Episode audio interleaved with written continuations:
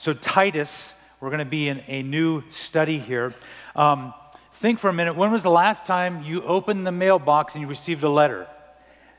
Not a typewritten letter that you owe money, not some bill, not a card even that says happy birthday, but you received a letter from someone you know, family, friends, whatever, and they hand wrote a letter to you and signed it, you know, hey, sincerely, love, your friend, but it was directed to you. I was reminded of back in elementary school when our teacher, uh, I think it was fourth grade, maybe fifth grade, we had pen pals. Anyone ever had pen pals before? And so with pen pals, uh, you write them a letter and they write you back. For those of you who don't know what we're talking about, because you live in the uh, email and text days, that you grab a piece of paper, you write down the date and their name, dear so and so, you write something about your life or what's going on or what you address, and then you end the letter with like sincerely, your friend, love, so and so, and you then fold that, you put it in an envelope, you uh, go and, and if you have stamps, if not, you had to go to the post office and get stamps and put that in there, and it would be sent off, and however long. Now, I had a pen pal that was in Denmark. Now, it took a while for the letter to get there, and then after you read it, I mean, again, fifth, fourth grade, fifth grade boys take some time, whatever, and then uh, you fill it out and send it back. And I would go out to the mailbox and look like, well, when's he going to, to write? Is he going to ever send anything? But we would send probably about two pages in horrible handwriting that both of us had and try to decipher what it was. And we would talk about here's what it is to live in California, here's what it is to live in Denmark, and oh, I hope you're doing well. And really, that was the gist of it. And I think we did that for about a year in our class. And so, somewhere in a box, I probably still have those letters for some reason. But uh, when was the last time you did that or you received a letter? And the reason why I talk about letters is because as you look at the book of Titus, uh, it is not a book in that sense, it is a letter that was written by someone to another person, and that is who we uh, begin to look at this morning. Specifically, we will look at this uh, introduction in verses 1 through 4. The Apostle Paul, we'll see, is the one who wrote to Titus, a young elder leader on the island of Crete, and he was the leader of the church in Crete. And he, in this letter, is given some instructions about the church and how to lead that, which we will cover. He's told to put leaders in place. He is uh, to charge the Christians with godly living. We'll see as we go through this the Cretans, those who live on the island of Crete, were known for their lying and for their immorality. And so he encourages the church in the letter to not live in that sense like the Cretans. Repeatedly, though, as we see in what we've titled this series, that we would protect and practice sound doctrine, is what is continued to be pressed by the Apostle Paul to Titus, to the church. And as we see this today, it's a personal letter to Titus, but there are things in there which Paul explains, which Titus doesn't need explanation because it was for the uh, reading before the whole body of Christ then, as well as for us today. So, this is not just some old 2,000 year old letter to a group of people that lived on an island that means nothing to us. It has so much that it means so much to your life if you are a Christian. If you're not a Christian, the gospel is declared throughout this letter, and you need to hear the gospel. And I pray that you would respond to the gospel of Jesus Christ in faith. Titus chapter 1, 1 through 4. As we look at that and read that this morning, the scriptural truth that we see is that a servant of God must be committed to the mission of God. Titus 1, verse 1. Paul, a servant of God and an apostle of Jesus Christ, for the sake of the faith of God's elect and their knowledge of the truth, which accords with godliness, in hope of eternal life, which God, who never lies, promised before the ages began, and at the proper time manifested in His word through the preaching with which I have been entrusted by the command of God our Savior. To Titus, my true child, in a common faith, grace and peace from God the Father and Christ Jesus our Lord. The Word of God. And Father, again, we ask that you would bless the reading and bless the preaching of the Word as we see this introduction to this letter is packed with so much gospel truth, and we need it to impact our lives. So, Holy Spirit, teach us and help us to apply it. And we ask this in Jesus' name. Amen. So, a few questions we are asking this morning is Who is Paul, the guy who wrote this letter? Um, what is Paul's mission, which he speaks of and charges T- uh, Titus uh, with? Um, uh, what did Paul preach? And lastly, who is Titus, which we'll just briefly look at and continue on in the weeks to come. The first one is in verse 1. It's who is Paul? Some of you already know who this is that's writing. Uh, this is the Apostle Paul, and he says, Paul, a servant of God, an apostle of Jesus Christ. And in it, we see the authority with which he has to write this letter to Titus and to the church in Crete. But I want you to pay attention to words today. There are words in these four verses, and you need to know that as we read them in English, the original language helps us understand more clearly at times what maybe an English word doesn't carry a full weight of. The word there, servant, uh, the words servant of God is the word doulos, and it means a bondservant, a slave, or a bond slave. So, as they would read this in its original language, they would see Paul, a bondservant, Paul, a slave, Paul, a bondslave of God, an apostle or a messenger or a town crier in that sense of Jesus Christ. If you are interested in studying words in the original language, please speak with me afterwards. Maybe I just need to have an email that goes out as well to show you tools that you can use to look up Greek and Hebrew words from the Old Testament to know the definitions which help in the understanding of God's Word. Some of you might think, well, that's only what a pastor can do. That's only what an elder can do. That's only what a good teacher can do. And I will tell you, no. The simple, plain understanding of Scripture is given to us by the Holy Spirit of God, and God has given us also abilities to study these original languages as well. There are others in the Bible called a servant of God or the servant of God. Specifically, with this term, we know of Abraham, we know of Moses, we know of Joshua. Our study in James, in James chapter 1, verse 1, he uses the same term which Paul uses a servant of God, a doulos of God. Also, Jude uh, has that title. The prophets of God throughout the Old Testament are called the servants of God. And it's important that we understand this so that you would understand when Paul, when he writes and talks about slavery and enslaved to sin and being set free from sin and the old life and the old man and the new life and the new man, these things are so important. And I may be so excited about the word doulos this morning, you're like, get on with the introduction, but there's so much that you need to see. Because when you understand what he's saying, that he's a slave, a bondservant, a servant of God, and who he was before, and you understand that that is you who are in Christ before and after, it's amazing and it's glorious what God's word teaches us. I'm going to write down two chapters you need to read this week specifically. I, will just tell you this I was encouraged by a handful of you this week who texted me, emailed me, and a person on the phone said, Hey, Pastor, I listened to you. I read Titus this week. I had two people who challenged me and said, Hey, one person said, Hey, Pastor, read Titus every uh, day this week. I had another person who said, Hey, read Titus twice a day, and here's some questions to go with it. And I was so encouraged that people are reading Titus. I already began to get questions even last Sunday when we were done. Pastor, what is this about elders? And, all? and I was like, wow, this is great. People are asking these things.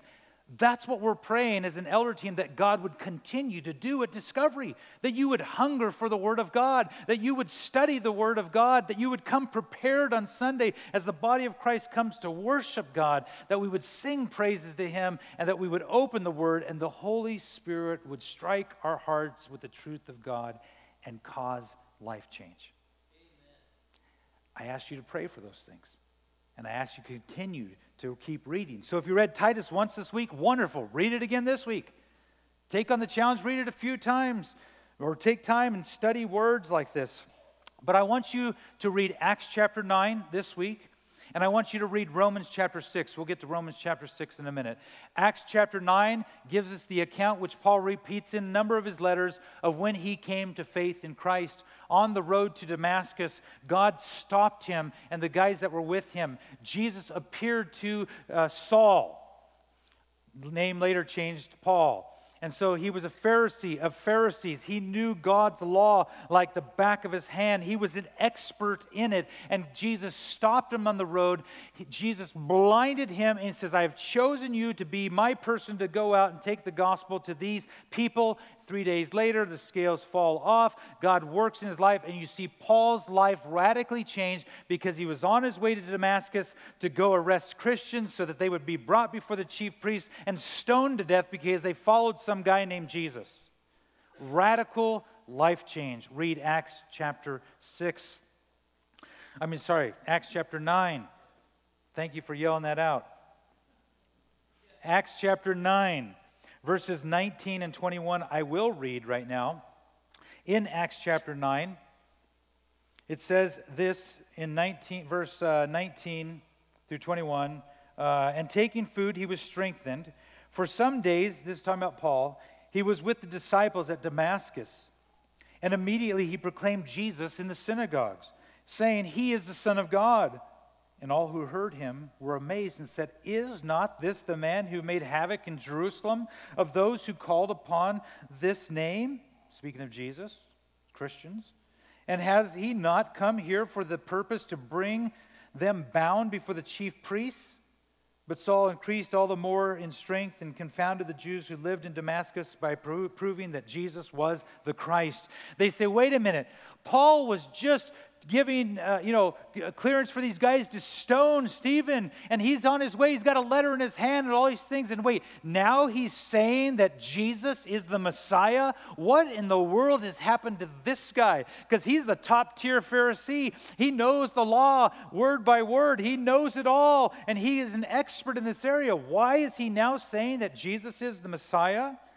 What it is a picture of is all believers' lives changed radically. A sinner, a rebellious enemy of God, changed by the grace of God through the blood of Jesus Christ, forgiveness of sins, new creation, new life. That's what we see in the Apostle Paul's life, and that's what we see in each other's lives who are followers of Christ. And so, Paul, going back to Titus here, go back to the text. What does it say? Paul, a what? A servant of God, a doulos of God. And in this, we see so much in this title. You need to read Romans chapter 6. At Paul's first birth, when his mom gave birth to him, he was born as a doulos. He was born as a slave. He was born as a servant. But what's clear is in his letters in Romans chapter 6 says, verse 6, we know that our old self was crucified with him in order that the body of sin might be brought to nothing so that we would no longer be enslaved to sin. We do not like these terms. That one point we were enslaved to sin because we don't think that we are that bad. We think that we are good, moral people. Go out this week and talk to other people in this world and tell them that they are a sinner before a holy God, and they will disagree with you. You tell them they're a slave to sin, they'll think that you're crazy. But this is the description over and over of the believer whose life was changed, the person before Christ come. In our first birth, we're born in Adam with sin, and we are therefore, as Ephesians tells us, that we are people of wrath, that we are enemies of God. And as Paul said there in Romans 6, enslaved to sin, no longer enslaved to sin because of Christ crucified. A few weeks back in 1 Peter chapter uh, 2 verse 24 we studied this on Sunday night. Jesus, he himself bore our sins in his body on the tree that we might die to sin and live to righteousness. By his wounds you have been healed. And I'm so thankful for that passage because it helps me understand when Apostle Paul says he's a servant of God, and he was born a child of wrath, uh, born as a slave to sin. What happened now is he's no longer enslaved to sin. He's a doulos, a servant of Christ. And this happens in the second birth. You read John chapter 3, being born again. Jesus tells Nicodemus it must happen if you're going to see the kingdom of God. And so doulos carries this sense again of being bound uh, to another so strongly that only death can break it. So when we take communion, you look to the cross. Jesus Christ died in the place of his believers for believers for the sin that they had committed. His blood was shed that they would be forgiven. So his death breaks that slavery for the believer believer and sets them free that they would be a servant of God and not a servant of sin or a follower of Satan. John chapter 8, listen to Jesus' words about being enslaved to sin. This is not something that the Apostle Paul came up with. Again, we'll read in just a moment that all Scripture is breathed out by God. These are God's words. These are not just some man who figured out, I'm going to write this thing on a piece of paper and send it to some guy named Titus. Here's what Jesus says about being enslaved to sin in John chapter 8 as he writes or as he speaks to these Jews. So Jesus said to the Jews who had believed him, If you abide in my word, you are truly my disciples. What a simple statement. Read John chapter 15. Jesus talks about abiding in him, who is the Word. He goes on, verse 32, and you will know the truth, and the truth will set you free. Exactly what Paul tells Titus that the knowledge of the truth goes with godliness. Church, these things are so seamless and so connected that God's word is so complete and wonderful. I pray that you're just blown away by these things. There's no discrepancies in God's word. It is the best commentary on itself, and it is so uh, f- uh, complete. It's wonderful. It goes on and says, And you will know the truth, and the truth will set you free. They answered him, We are offspring of Abraham, and we have never been enslaved to anyone. How is it that you say you will become free? Verse 34 Jesus answered them, Truly, truly, I say to you, everyone who practices sin is a slave to sin. The slave does not remain in the house forever, the son remains forever. So if the son sets you free, you will be free indeed. Church, you need a Savior who will set you free from your slavery to sin. And for those of you who are in Christ, you rejoice because you have been set free from the control and the chains and the bonds and the slavery to sin, and you're a servant of God. And you know that the Holy Spirit fills you and the Holy Spirit works in your life, and the Holy Spirit causes you to walk in ways of holiness, and you rejoice. Even when you still battle with sin, sin no longer controls the Christian because they're no longer enslaved to sin. But before Christ, slaves to sin. After Christ, set free and a servant of Christ.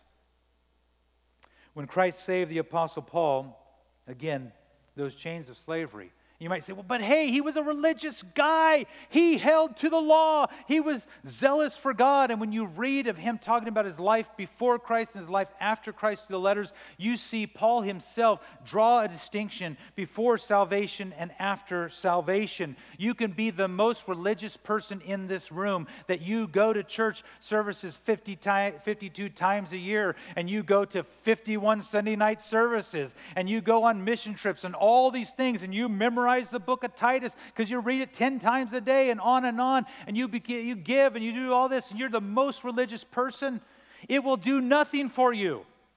And that's Paul's whole argument. Before Christ, he was on works and the law and keeping it and all of that. And when after Jesus stopped him on the road to Damascus, his life was changed. He was born again and he lived for Christ.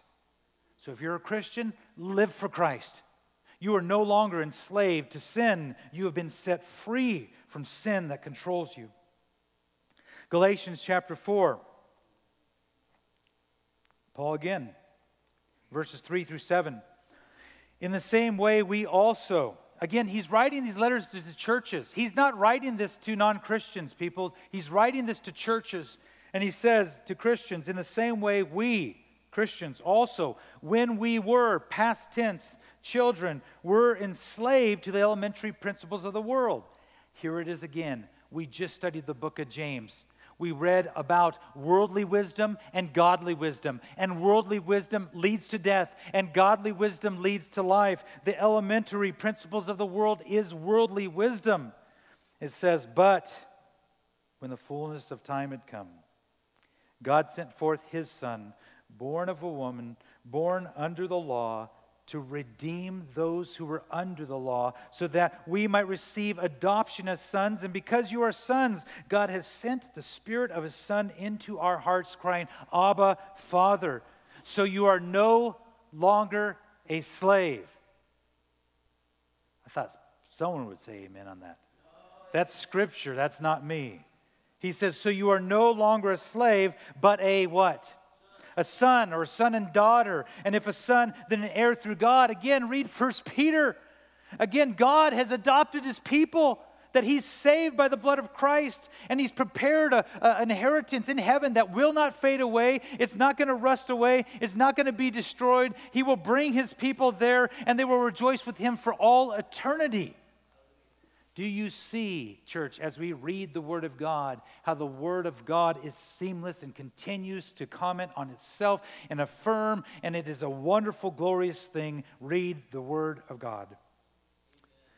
The reason I tell you to read Romans chapter 6, if you're still arguing with the Word of God about being slaves to sin in the past and being broken of that, then you can argue with Romans chapter 6 as the Apostle Paul in verses 15 through 23 says, Here's my identity before salvation, a doulos, a slave to sin. Here is my identity now, a doulos, a slave to Christ. People say, oh, I don't want to use that word slave. I'll use the word bondservant. That's also in the meaning. Okay, but bondservant, servant, or slave of Christ is the same words there that is used here, and this is what you are to uh, hold to as a follower of Christ, you are a servant of Christ. So, again, before salvation, our old self, as Paul says in other places in Romans and 1 Corinthians, the old man, the old Adam.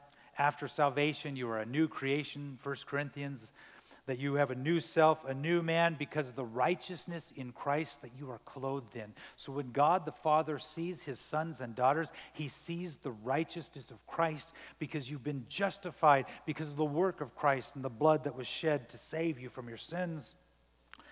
Your identity has changed as a Christian. You heard the gospel, you repented, and you believed by the work of Christ and it is His work, it is not our work of salvation. So I pray that this room is filled with servants of God. And with that, there are other titles that God has given to His church. Wonderful titles. Here's just a few of them servant of God, child of God, the saints, the church, the body of Christ. Here in the text, the elect. 1 Peter chapter 2 verse 9 says that his people are a chosen people, a royal priesthood, a holy nation.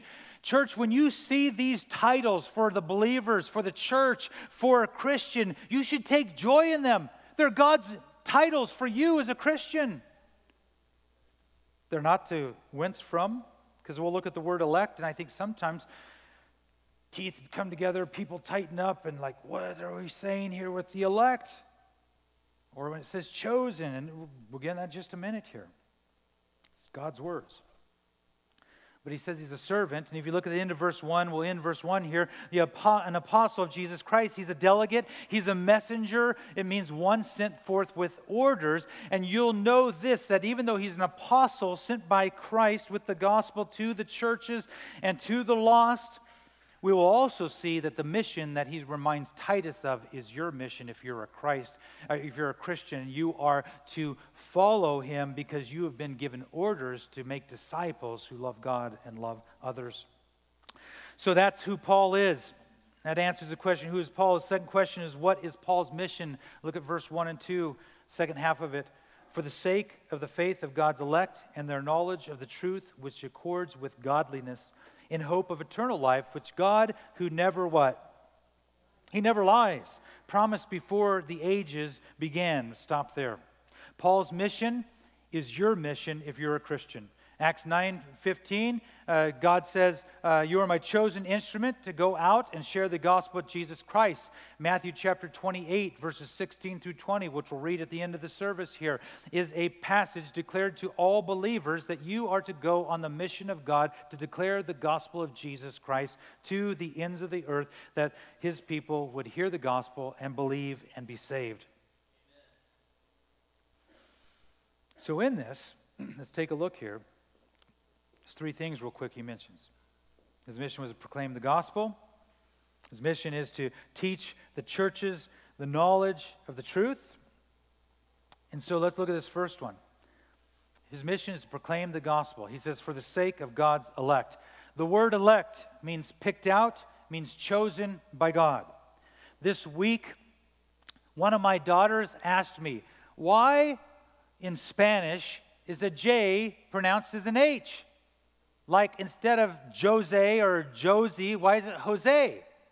So I turned to my other daughter, who's been studying Spanish this year, who has become quite well, that she pranked me on my phone, called and left a message in Spanish with a blocked number. And I'm like, there's talking about, I think, something about a dog being lost or something. She began to prank other people. So I asked her, I said, Why is a J in Spanish pronounced as an H? She goes, Because that's the rule. And I said, No, what? what? And, she, and I was starting to argue, and I realized, I'm like, okay, this is not an argument I'm going to win. It's like the letter P for Paul has the sound P. It's like do you go and change that? No, in the English it means pa. It does not mean z or uh or mm or whatever. It means pa. P means pa. So when you read these things and you read scripture, don't be afraid of the words that you read. Some of you know exactly what I'm talking about because it says for the sake of God's elect. And sometimes we don't know how to interact with this, so there's fear and there's people who argue these things, and it's like, I can't argue with these people. And so let me uh, bring us to a point where we can just take a deep breath. One, this is a title that God has given to Christians. Just take a deep breath. It literally means in the Greek, picked out or chosen by God. Okay? You with me? All right. These are the words of God. First uh, or Second Timothy 3:16 says the words that are written are breathed out by God through the Holy Spirit. Second Peter 1:21 says, "For no prophecy was ever produced by the will of man." Prophecy, the word of God here. But men spoke from God as they were carried along by the Holy Spirit. So we go, okay, hey, these are God's words. In the English, it says this, but I can also look up in the Greek and I can understand what these things mean here. So when we read this, we have to read this within the text of the book of Ephesians and the book of Romans, and the number of times that, uh, it, that Paul and the other apostles write using these terms. You have to go back to the Old Testament when God calls out the nation of Israel and says, A chosen people for me, I'm doing that, you're not doing that. Abraham, you come to me. God does all of this work, this picking out and this choosing. But the problem that I think we run into in our human self is we are like this oh, I didn't get chosen to receive that award. I didn't get picked to get a raise this year. I remember standing on that baseball field with those kids, and they picked me last because I had no skills. They just didn't know it yet. You ever felt like those things before? Those things can be troubling. So when you read this, we're like, whoa, how, how do you compute all these? And there's believe we don't even have enough time today to go on that. It's a whole another day, a whole another time, but again, trying to tackle this for a moment because it is in the text. We don't skip over it because there's fear to address it. He says his mission is to proclaim the gospel for the sake of the elect. Ephesians chapter 1. Ephesians chapter 1. I'm going to tell you every time I tell you to read some read a passage. So you should just write the list down and uh, uh, read everything. Uh, Ephesians chapter 1, verses 3 through 6. Blessed be the God and Father of our Lord Jesus Christ, who has blessed us in Christ with every spiritual blessing in the heavenly places, even as he chose us in him before the foundation of the world, that we should be holy and blameless before him in love. He predestined us for adoption to himself as sons through Jesus Christ, according to the purpose of his will, to the praise of his glorious grace with which he has blessed us in the beloved. I can tell you that many years ago, I used to not like this passage. I would argue with a friend of mine in college, and I would not want to ever look at these verses because the way that I interpreted it. And that's always the problem is how you interpret scripture. So how do you interpret scripture? Scripture with scripture with scripture with scripture. If it doesn't say it, you don't add to it. You take exactly what it has and you apply it in your life and you say, "Holy Spirit, I need help to understand this. Would you work in my heart, open my eyes, and teach me anew?" And so, what we see in this is before the foundations of the world that God has set out His grace for His people to save them from their sin. Matthew chapter 1, Jesus came to save His people from their sin. Scripture is very clear in these things. Ephesians chapter 1 and chapter 2. This grace that He gives is a gift, as Ephesians 2, a gift. His grace is the gift of faith to the believer, to believe in, to the non believer, to believe in Christ's death his burial, his resurrection, that he's the only way of salvation. Ephesians is clear it is a gift of faith is a gift and it's the grace of God.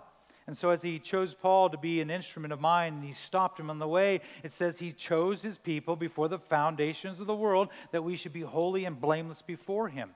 And so, again, we'll look at a couple more passage here, passages here. Paul's mission is to preach the gospel to the ends of the earth so that God's people would hear the gospel, that they would believe, because Romans, as we'll read here, says you must hear that to believe in those things, again, is through by the gift of God. And so, two passages 2 Timothy chapter 2, verses 8, and 10, 8 9, and 10. Remember Jesus Christ risen from the dead, the offspring of David, as he preached in my gospel, for which I am suffering, bound with chains as a criminal. But the word of God is not bound. Therefore, I endure everything for the sake of the elect, that they may also that they also may obtain the salvation that is in Christ Jesus with eternal glory. The Apostle Paul had the attitude that you and I should have, the motivation for the mission that he was willing to go to death. He went to prison. He was beaten. He on and on. He was, they threw stones at him to kill him and left him for dead. All for what? The sake of the elect, God's people. And I'm thankful that the Apostle Paul went out to the ends of the earth. And he wrote what the Holy Spirit told him to write so that we too, in Christ, the elect, can rejoice in the truth of God's word. Romans chapter 10 says this.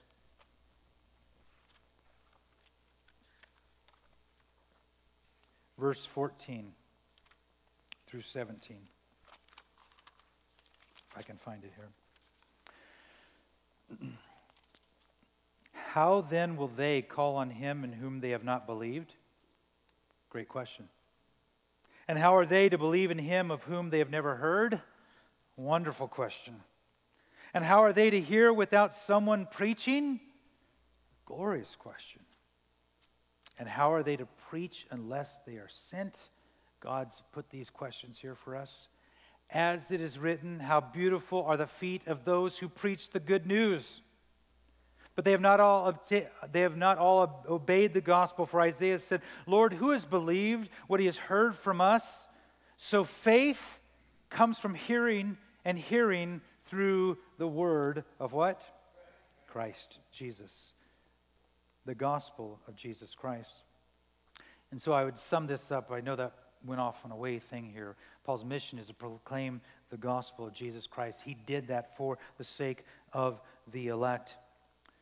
Romans 10 also is very clear that what a person to be saved, they hear the gospel of Jesus Christ and they must believe and they must confess. It says, For with the heart one believes and is justified, and with the mouth one confesses and is saved. It says, verse 9, because if you confess with your mouth that Jesus is Lord and believe in your heart that God raised him from the dead, you will be saved. And so, for you who is a Christian today, you may not be able to explain it all other than the fact that God has saved you. Ephesians 2, you have not saved yourself. Salvation is not by works. There's nothing you can do, there's nothing you can save to save yourself. Jesus Christ, crucified on the cross, for your sins is the one who does all the work. In Ephesians 2, the, his grace is a gift of faith that we believe. And so there's no discrepancy. The gospel is declared, and the believer says, I believed. And all of the glory goes to God because he's sovereign over salvation. As scripture says, salvation belongs to the Lord.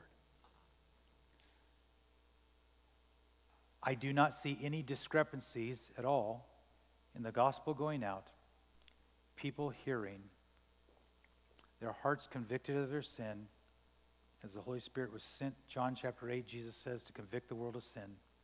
The person hears the gospel of Jesus Christ and they believe. The elect, the chosen of God, the saints, the Christians. So his mission is to proclaim the gospel for the sake of the elect. Look at verse 1. It says, For the knowledge of the truth which accords with God, godliness. Paul's mission is to teach the churches the knowledge of the truth. And so you have truth which accords with godliness, the truth of God's word, Jesus Christ, crucified, risen again.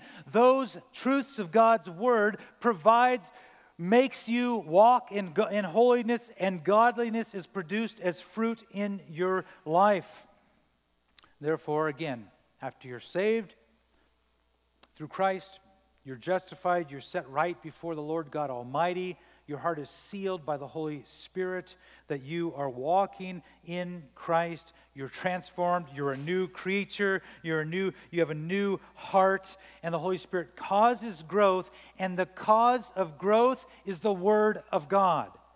Do you get it why I tell you to read the Word of God? Because avoiding the Word of God does not pro- produce godliness.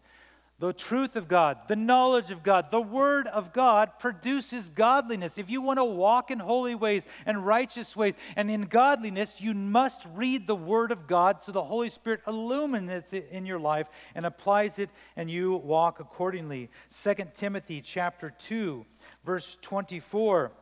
And the Lord's servant must not be quarrelsome, but kind to everyone, able to teach patiently, enduring evil, correcting his opponents with gentleness.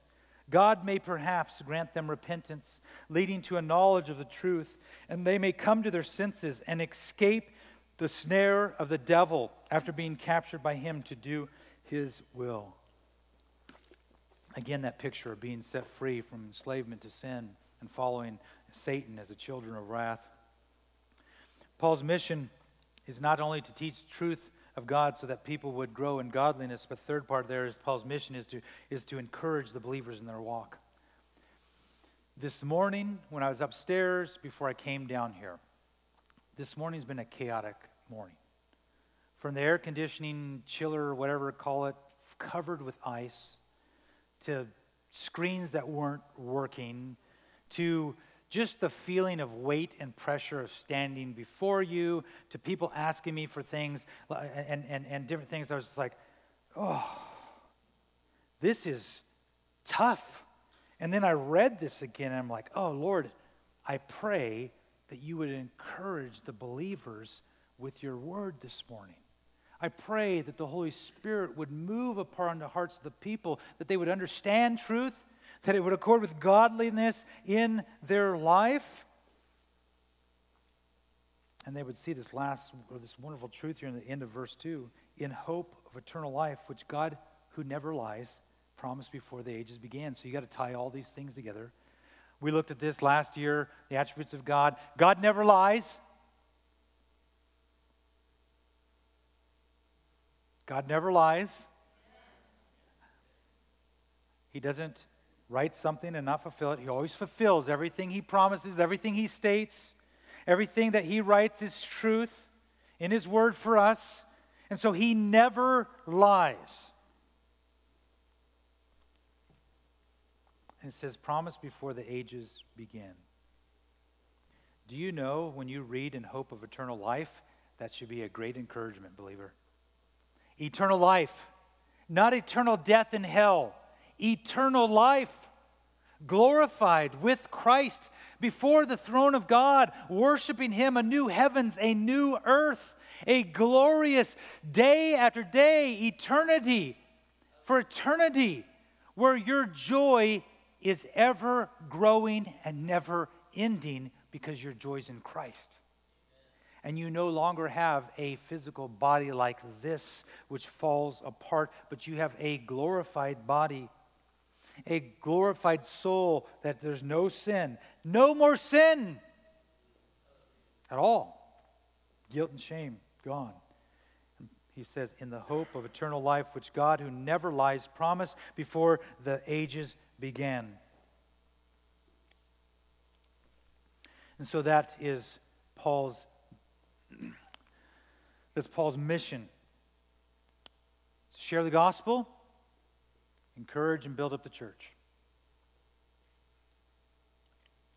Third one, question here. His last two are brief. What did Paul preach? Verse 3 and at the proper time manifested in his word through the preaching with which I have been entrusted by the command of God our Savior. The word preaching, kerugma, it means proclamation of news by a herald or a public town crier. If you are a Christian, you are a herald of the gospel. You are to be a public town crier. You're like, what is that? Well, before Uh, internet, before newspapers, before phones, any of these things, towns would have a town crier or a town herald, and they would stand in the center of the city or the town and they would declare the news. You get it? The good news? You are to be a herald of the gospel of Jesus Christ, the good news, the glorious news that you can be saved by faith in Jesus Christ alone. It's not an option. Jesus uses this same word to describe Jonah. Remember what Jonah did? He goes into Nineveh, says, Turn to God or you guys are dead. He's like wrath if you don't turn to Christ. When we preach the gospel of Jesus Christ, we are to speak of sin, we are to speak of wrath, because that is for all who reject Christ as Lord and Savior. All who die in their sins are not saints, but they are fallen people who will be in hell for eternity, and the wrath of God will be upon them forever. Tell people, warn them of the wrath to come. This, I know this is not a politically right thing. We don't say hell in America. We don't want to talk about God being a God of wrath because all He is is a God of love. He loves everyone. So we must tell everyone that God loves them. And there are people who say, Why should I turn to God? Because He loves me? So what? And they give Christ the finger. Tell them you're a sinner before a holy God. That's why you need to turn to Christ and believe. Don't just tell them, oh, God loves you. No. Tell them they've broken God's law and they're a sinner, and the only way that they can be saved is by the grace of Jesus Christ upon them. Point them to the cross of Christ and let God do his work. But don't resist telling them the good news and the full picture of the gospel of Christ. Elders, pastors in the church are to be town criers, heralds of the gospel of Christ. The Acts chapter 5 tells us the apostles did this from house to house. But you, as a Christian, are to do the same. Paul charges another young man named Timothy in 2 Timothy 4 1 and 2. It says, I charge you in the presence of God and of Christ Jesus, who is to judge the living and the dead by his appearing in his kingdom. Preach the word. Be ready in season and out of season. Reprove, rebuke, and exhort with complete patience and teaching. And I'm so thankful for 1 Corinthians chapter 2, verses 1 through 5, because Paul the apostle, when you read, you're like, man, this guy was an awesome preacher. I wish I could have heard him. We're reading the words that God gave him, but here's what he says 1 Corinthians 2 1. And when I came, I, when, when, and I, when I came to you, brothers, did not come proclaiming to you the testimony of God with lofty speech or wisdom. For I decided to know nothing among you except Jesus Christ and Him crucified. And I was with you in weakness and in fear and much trembling, and my speech and my message were not in plausible words of wisdom, but in demonstration of the Spirit and of power, so that your faith might not rest in the wisdom of men, but in the power of God. Some of you are fearful to open your mouth and to preach and herald the good news because you think, I'm not a pastor, I'm not an elder, I don't have a gift of teaching. You have the mission which Jesus has given all missions go and make disciples, go and share the gospel of Christ. And as Jesus Christ saves people, you disciple them in the truth of God that accords for godliness.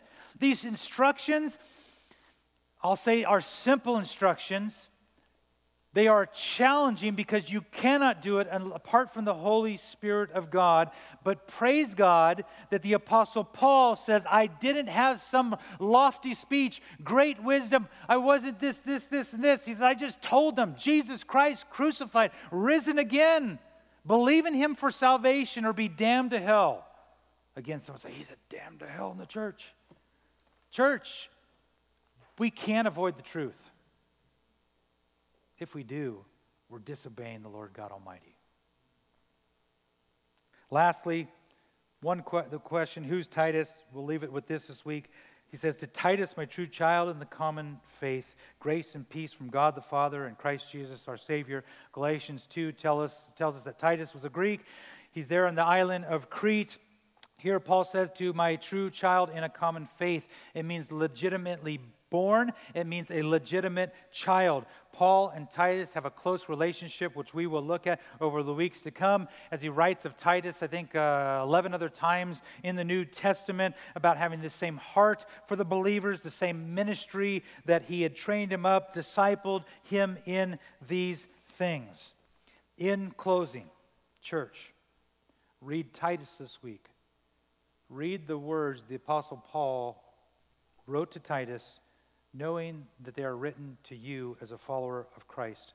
You are to be a town crier, a herald of the gospel of Jesus Christ today, tomorrow, this week, to the day that you breathe your last. And it is to be your joy. Even though you're going to be persecuted for it. Even though Satan's going to come after you. The enemy doesn't want you. It is your joy to preach the good news of the gospel of Christ so that others, as Romans 10 says, they will hear, they will confess him as Lord, they will be saved, and all by the grace of God. As the worship team comes forward, I will read to you what Jesus gave as some words before he ascended to heaven a charge to the disciples and a charge to you who are followers of Christ. Matthew chapter 28, verse 16. And Jesus came and said to them, Go therefore and make disciples of all the nations, baptizing them in the name of the Father, and of the Son, and of the Holy Spirit, teaching them to observe all that I commanded you, and behold, I'm with you always to the end of the age. That is your mission, believer. Saint, elect church of God. Do not hide from it. Do not run from it like Jonah did. Go to it with joy and know that the Lord is your protector. Heavenly Father, we ask that you would continue to work upon our hearts from this moment on. That you would continue to teach us these things which sometimes seem so hard or troubling. And Lord, we just pray and ask simply, Holy Spirit, open our eyes to your truth. Help us to have understanding. Would you cause those who are enslaved to sin that are in this room today to be set free? Would you give them the uh, eyes to see the gospel of Christ, that they would turn to you and believe and be saved, and you get all the glory? Father, we pray that as we take cup and bread together to do what you have called us to do in obedience, that we would do that rightly. We would glorify you And we thank you, Jesus. Amen.